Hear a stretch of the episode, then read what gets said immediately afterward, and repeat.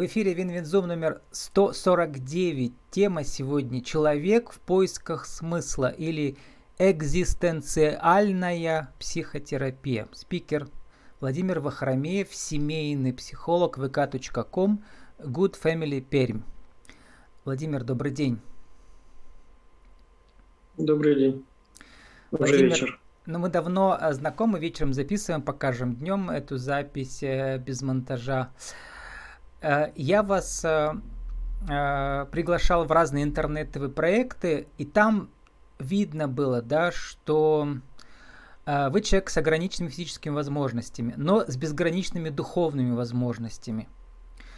Скажите, когда мы все задумались, где нам искать смысл в жизни, в чем смысл жизни, вот это ваше уникальное положение помогает вам в работе с вашими клиентами?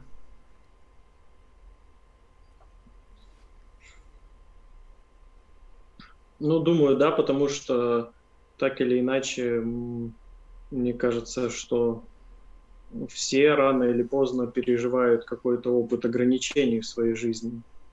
Да, что финансовых, что физических, что еще каких-то. И в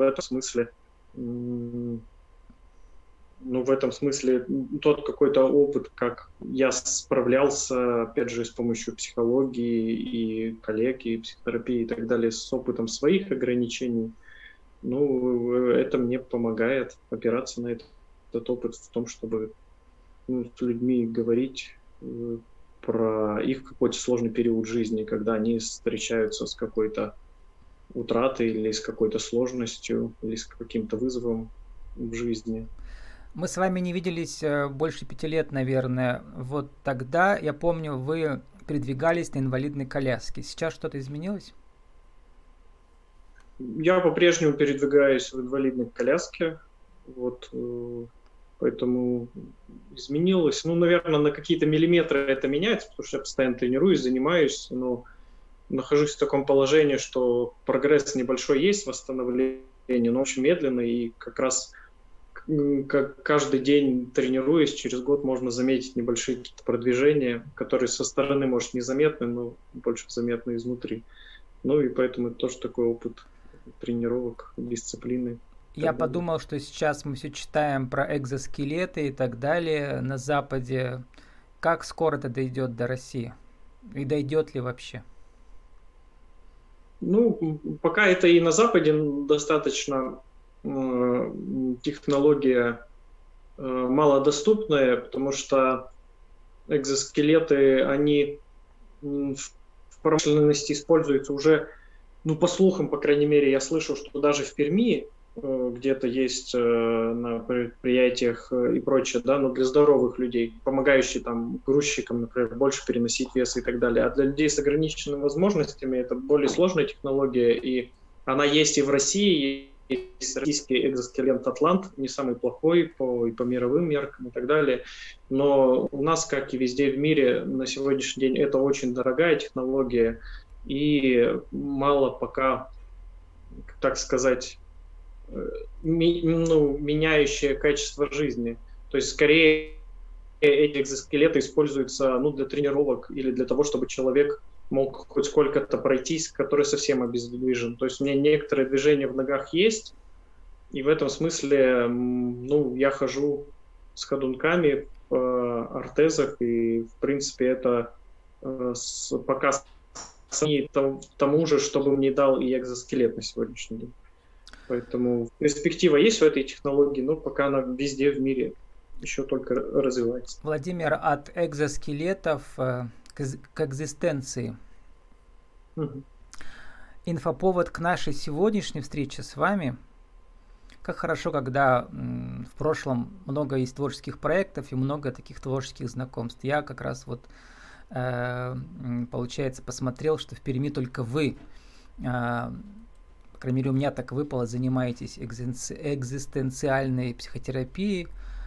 И, соответственно, даже читали лекцию по Виктору Франклу, и сегодня я прочитал новость, что Спрос на литературу деловую в России упал, но резко вырос спрос на конкретно книги Виктора Франкла о психологии пребывания в концлагере, и всем понятно почему. Вот, как я говорю, мы все оказались в России, вот там, о чем эта книга, хотя об этом можно спорить.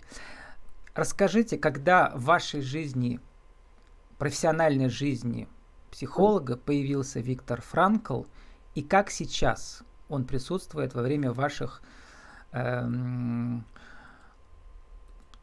встреч или семинаров, или психологических групп.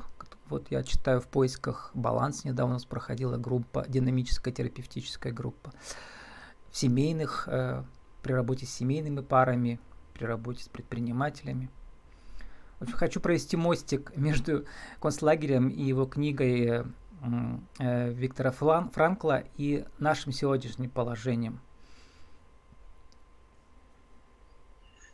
Ну, тут несколько моментов. Первое, что экзистенциальной психотерапией в Перми далеко не я один занимаюсь. Просто сайт, на котором вы смотрели, видимо, там... Самопознание.ру. Да, я галочку поставил, что в том числе экзистенциальной психотерапией занимаюсь. Хотя, конечно, это громко сказано, потому что, я с большим уважением и пиететом отношусь к экзистенциальной терапии. И скорее надеюсь, что, как и любой психолог, длительно сопровождающий людей, так или иначе я сталкиваюсь с вопросами... А почему с пиететом? Это что-то такое очень сложное, возвышенное или слишком далекое?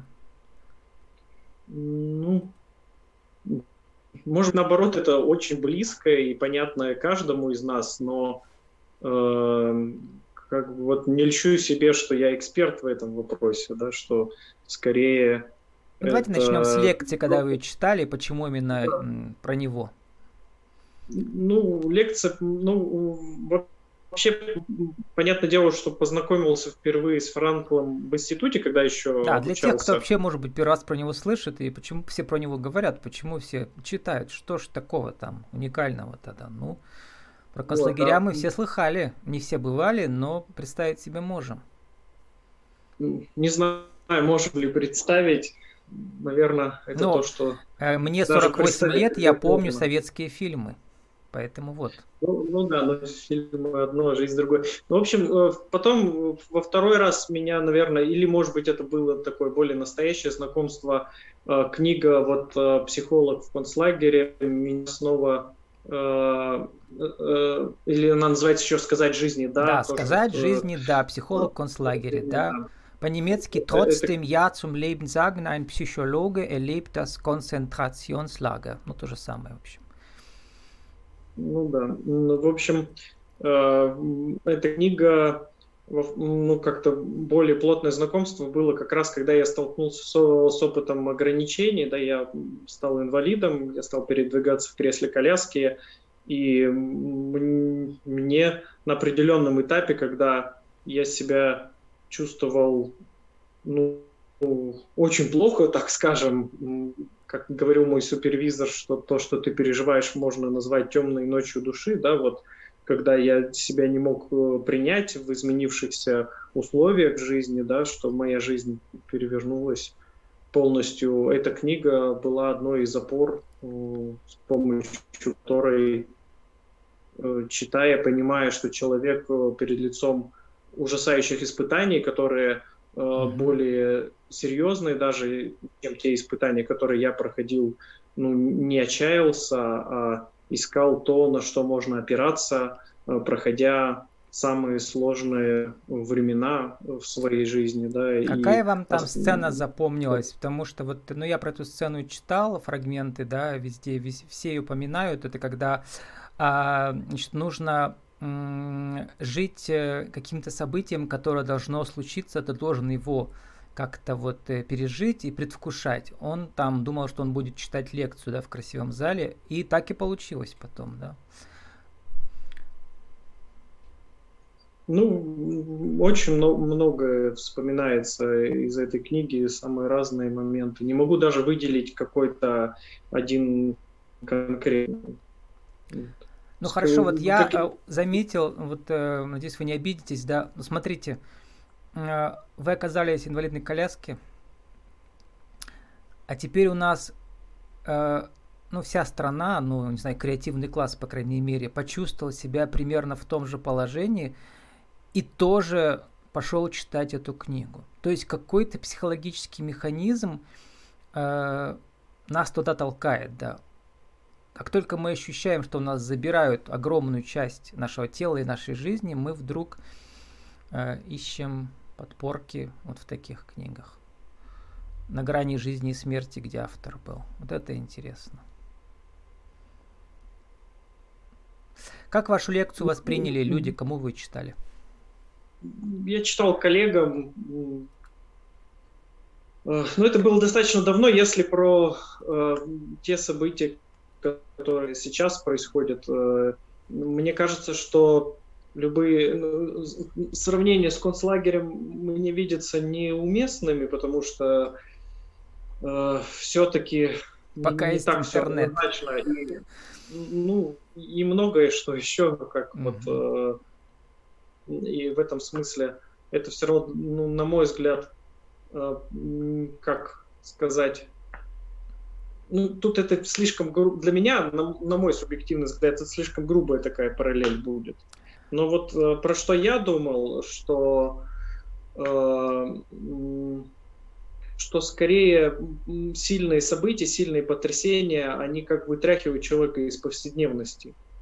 О том, что мы живем и можем, ну, просто быть в каком-то, как сказать, по-своему заложниками ежедневных задач, каких-то вопросов и так далее. И нам может казаться, ну, такая, может быть, иллюзия, что жизнь бесконечна и стабильна, и все будет в порядке. То есть вот даже после того, что я стал инвалидом, какое-то время для меня это было мощное потрясение, а потом человек ко всему привыкает. И я привык, и я тоже понял, что мне снова стало казаться, что все хорошо, и все всегда будет хорошо, и нет никаких вызовов, ни угроз, все в порядке, снова утро, снова вечер, день сменяет день, идут годы и так далее. И, в общем-то, человек забывает о том, что на самом деле важно, потому что находится в потоке вот этих событий, обыденности и так далее. И мне кажется, что какие-то серьезные потрясения, то, что людей пугает, то, что людей сталкивает с вопросами конечности жизни, ограниченности и финансов, и тела, и так далее, и подобное, это неизбежно вытряхивает нас всех из повседневности, сталкивает нас, ну, то, что называют психологи этого направления с экзистенциальной тревогой, с тревогой, что жизнь, пониманием, что жизнь конечна, ресурсы конечны, то, что нам принадлежит, это только иллюзия того, что мы чем-то обладаем. И если мы, по сути дела, перед лицом смерти на самом деле не обладаем ничем, потому что в гробу карманов нет и с собой ничего не заберешь, то что на самом деле имеет смысл, что на самом деле имеет значение перед лицом вот всех этих событий. Поэтому мне кажется, что вполне закономерно, что люди стали тянуться к экзистенциальной терапии, к терапевтам, к Виктору Франклу и другим представителям этого направления, потому что просто такая некоторая иллюзия бесконечного благополучия закончилась, и более плотно стали вопросы человека, которые его на самом деле волнуют, а в повседневности он как повседневность усыпляет, и человек успешно их избегает. Про повседневность, которая усыпляет, очень хорошо вы сказали, и кризис пробуждает нас, будит нас. И ваш проект называется Good Family Пермь, семейные психологи, консультация пар, Пермь. Вот читаю, с чем вы работаете: кризис семьи, интимные вопросы, развитие пары, качественное расставание. Вот первый пункт как раз как-то соприкасается с нашей темой сегодня. Да, это конфликты, ссоры, развод, измены, скука, апатия, потеря интереса. Все это может транспонировать не только на семью, да, но и, например, на бизнес, да, или там один человек в семье занимается бизнесом, и он как бы выгорел и так далее, все это влияет на семью. И вот тоже здесь что получается? Только угроза жизни и смерти заставляет людей как-то проснуться, да, и заново переоценить все отношения. Если их что-то вообще может спасти.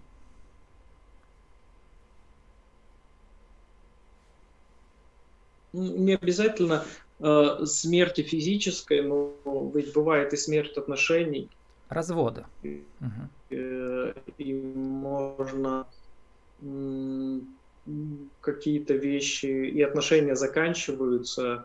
Ну да, бывает разводом, бывает смертью одного из супругов, бывает расставанием, ну, то есть самыми разными, да, то есть как вот. И в этом смысле часто откровенный разговор о том, что мы можем расстаться, он позволяет паре много о чем честно поговорить, потому что, ну, так же, как вот человек сам в повседневных задачах, хлопотах, так же и семья, и пара, занимаясь какими-то вопросами, задачами и так далее, могут несколько упустить друг друга и свои отношения, а при этом каждый в отношениях меняется, да, и те, что мы были там 5 лет назад, и потребности человека меняются, и каждый из людей меняется, и часто оказываясь на краю предразводное, да, какое-то состояние, или на краю расставания и так далее, между людьми могут случиться наиболее честные разговоры о том, как им на самом деле в отношениях, как они переживают свои отношения, насколько они удовлетворены тем, что у них происходит, что каждому из них на самом деле важно. Ну и, в принципе, задача консультанта пар, но это скорее организовать условия для этого честного разговора, помочь этому честному разговору состояться, в процессе которого пара либо найдет в себе силы и какие-то интересы, и передоговорится, найдет, ну, желание, вдохновение, либо как-то с уважением. Пункт Г. Качественное расставание у вас написано. Возможность расстаться с минимальными потерями. Сможет расстаться, отпустить друг друга. Да, это очень важно, потому что если пара, они мешают друг другу развиваться дальше, ну какой смысл, да, быть вместе. Вот, я бы это все, этот пункт Г еще перевел на наши отношения в политике России, там, с ее руководством, например, тоже очень хотелось бы, но это другая тема. Владимир, какие у вас ближайшие мастер-классы и встречи, может быть, куда хотите пригласить?